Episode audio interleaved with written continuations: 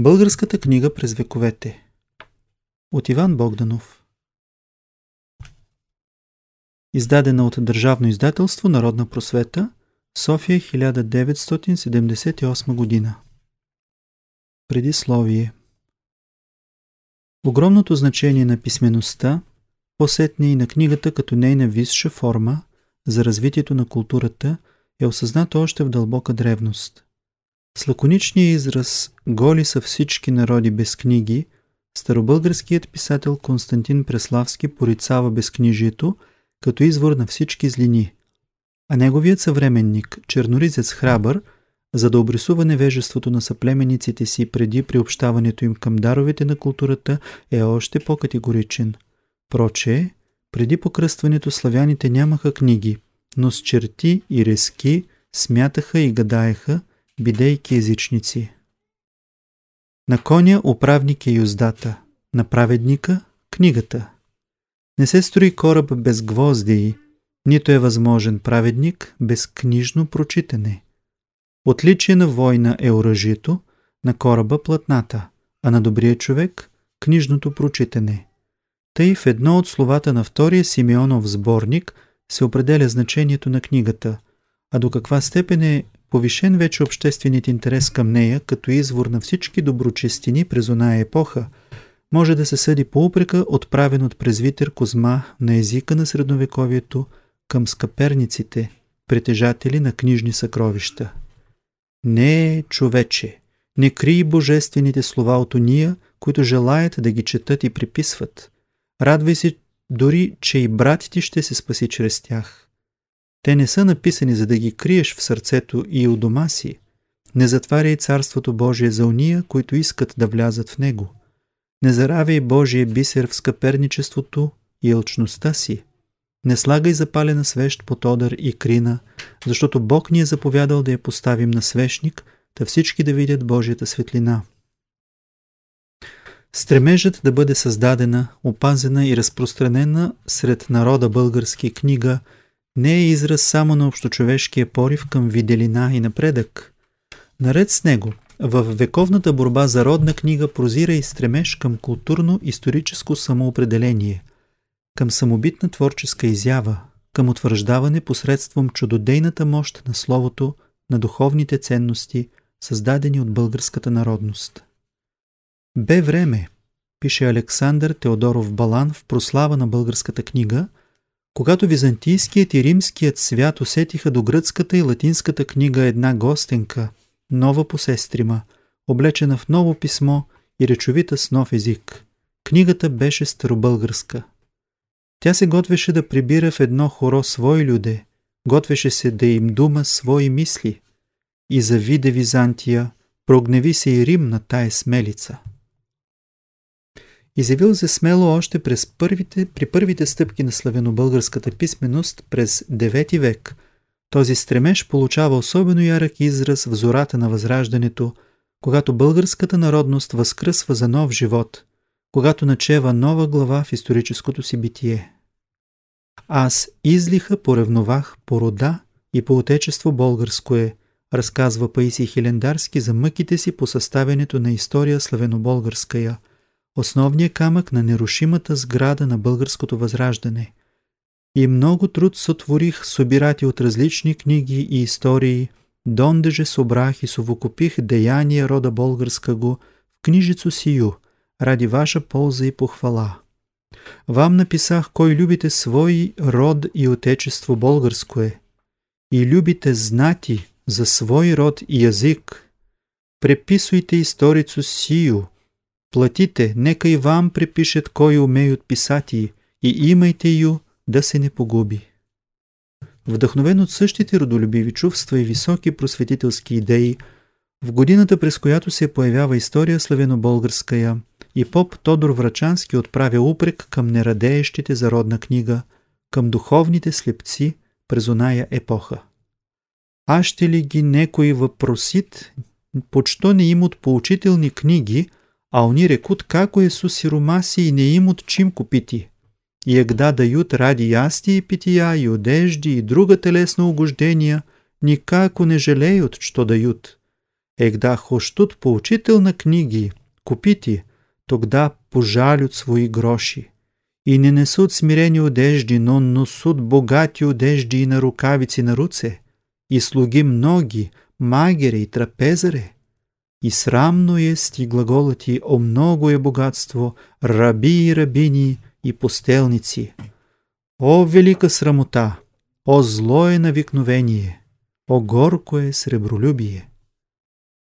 По същото време, втората половина на 18 век, Иосиф Хилендарец отправя апел чрез слово за ползата от четенето към интелигенцията от епохата за повече внимание към родната книга, като спасителен пристан за лутащите се из мрака на робската нощ.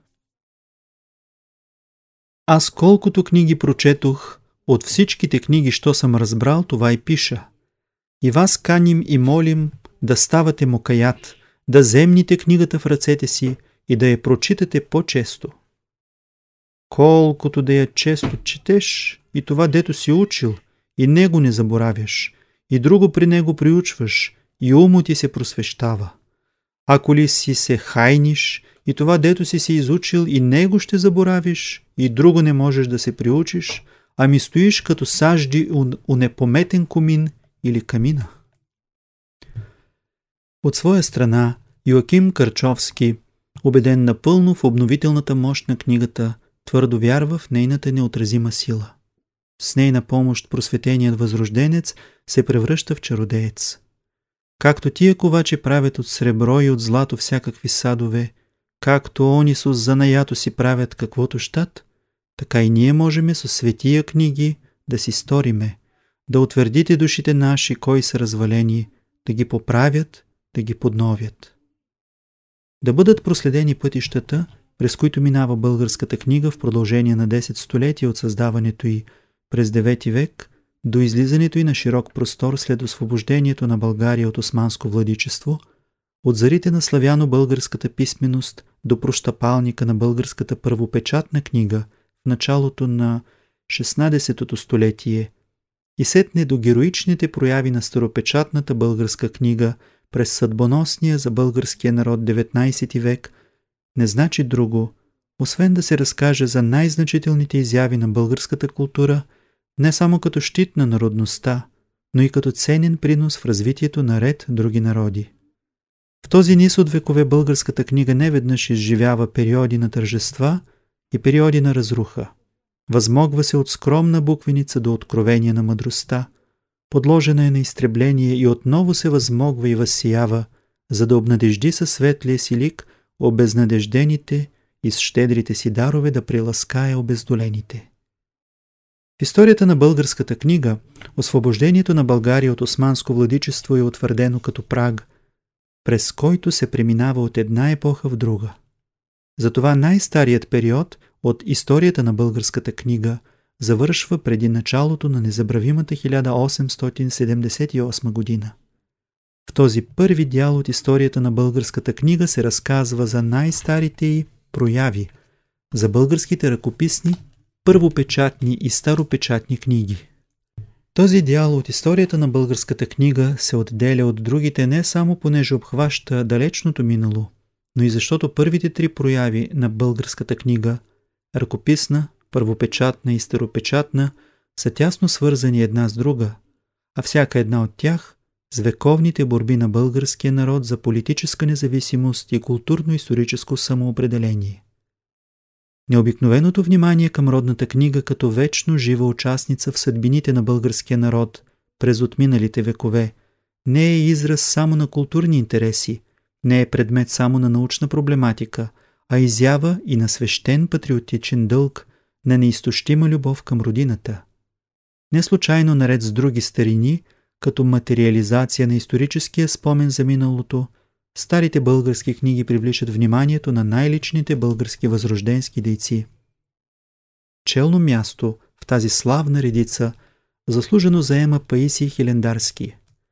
Видно от текстовия анализ на история славено-българская, основоположникът на българското възраждане се докосва до български книги, до исторически извори, потънали междувременно в забрава, а може би и престанали вече да съществуват – заслуга за разбулване тайните на българските книжовни съкровища, наред с чуждестранни изследвачи като Робърт Карзън, Юрий Венелин, Виктор Григорович, А. Яцимирски и други имат и низ български патриоти начало с Георги Раковски. Следват Васил Априлов, Неофит Хелендарски, Йордан Хаджи Константинов Джинот, Стоянчо Пенювич Ахтар, Константин Фотинов, Иван Богоров, Петко Славейков, Неофит Рилски, Райно Попович, доктор Христо Даскалов, Любен Каравелов, Гаврил Кръстевич, Димитър Миладинов, Найден Геров, Кузман Шапкарев. Пръв Георги Раковски издига глас за системно изследване на стари ръкописи и археологически ценности. Ръкописи черковни и исторически на кожа или на книга писани да се аудирят прилежно, оставя той завет в първото ръководство на български язик за издирване на исторически извори. Показали цели ръководство как да се изискват и издирят най-стари черти нашего бития, язика, народопоклонения, стара го ни правления, славно го ни прошествия. Част първа Одеса 1859 Тази мисъл го вълнува и когато разказва историята на Асеневци в няколко речи о Асеню първому, великому царю българскому и сину му Асеню второму. Бялград, 1860 Ах, провиква се той там патетично, ще ли се роди в българско древност и мъдри любител? След като вече се убедил, че за успешното изпълнение на тази задача са необходими освен ентусиазъм и много знания. Следващите крачки правят Иван Момчилов с сборник от образци за изучаването на българския язик по всичкото му развитие. Виена 1865 Стефан Захариев с дописката си в брой 13 от 1 юли 1866 г. на вестник Гайда и с книгата си Географико, историко, статистическо описание на татар Пазарджишката каза, Виена 1870, както и Марин Дринов, псевдоним Бошков, с писмо до българските читалища, публикувано в брой 42 и 44 1869 на вестник Македония – и брой 32-33 1869 на вестник Право, в което се дават указания за издирване и описване на стари ръкописи. Колекцията от 48 ръкописни книги на Софийския митрополит Мелетий 1833-1891 е резултат на повишения интерес към българските книжовни старини през възрожденската епоха. Подарена през 1882 г. от митрополит Мелети на Софийската народна библиотека, тази колекция се превръща в основно ядро на ръкописния фонд на библиотеката.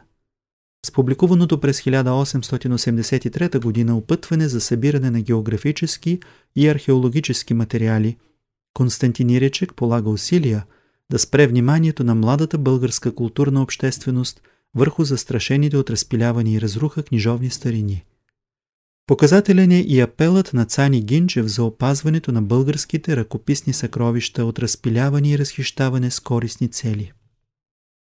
Но както тези две прояви, така и публикуваният през 1890 г. Закон за издирване на старини и за спомагане на научни и книжовни предприятия в незначителна степен допринасят за издирването, описването и събирането на книжовните ни богатства.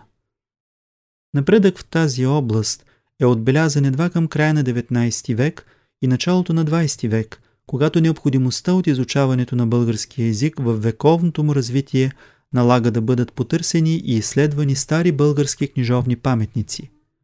Във връзка с тази задача възниква и друга – да бъдат изследвани запазените ръкописи като литературни и исторически паметници.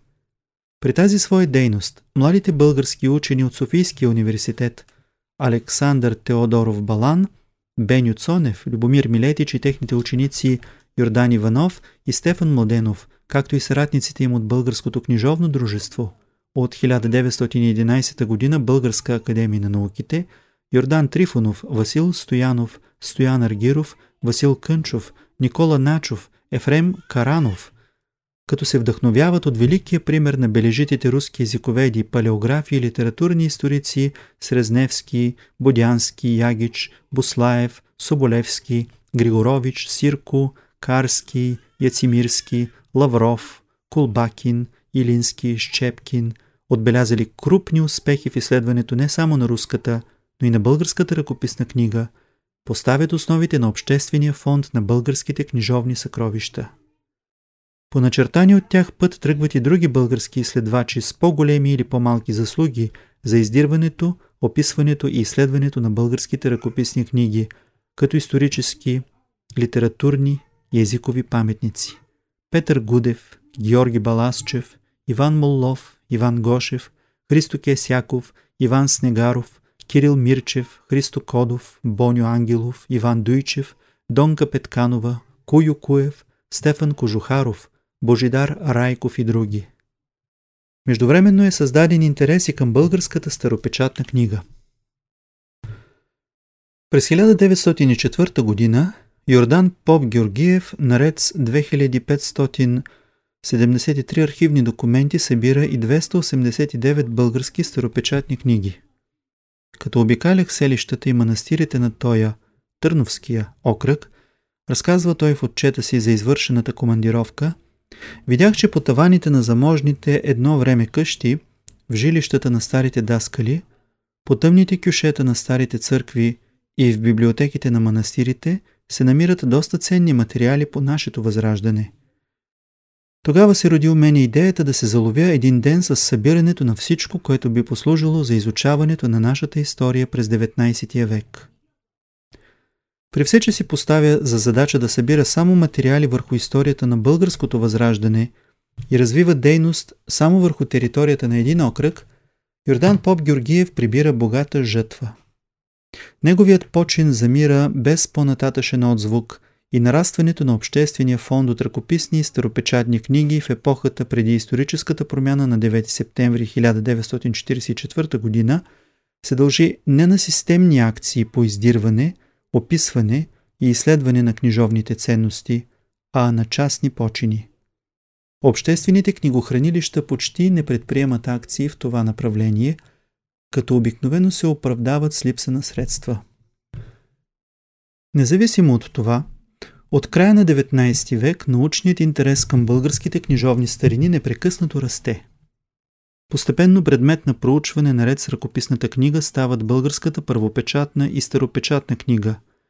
За тяхното проучване наред с Беню Цонев и Александър Теодоров Балан поставили основи освен на българската палеография и на българското книгознание – Заслуги имат Валерий Погорелов, Никола Начов, Георгий Кърджиев, Стилиян Котинчев, Маню Стоянов, Васил Захариев, Петър Атанасов, Евтим Томов, Божидар Райков и други.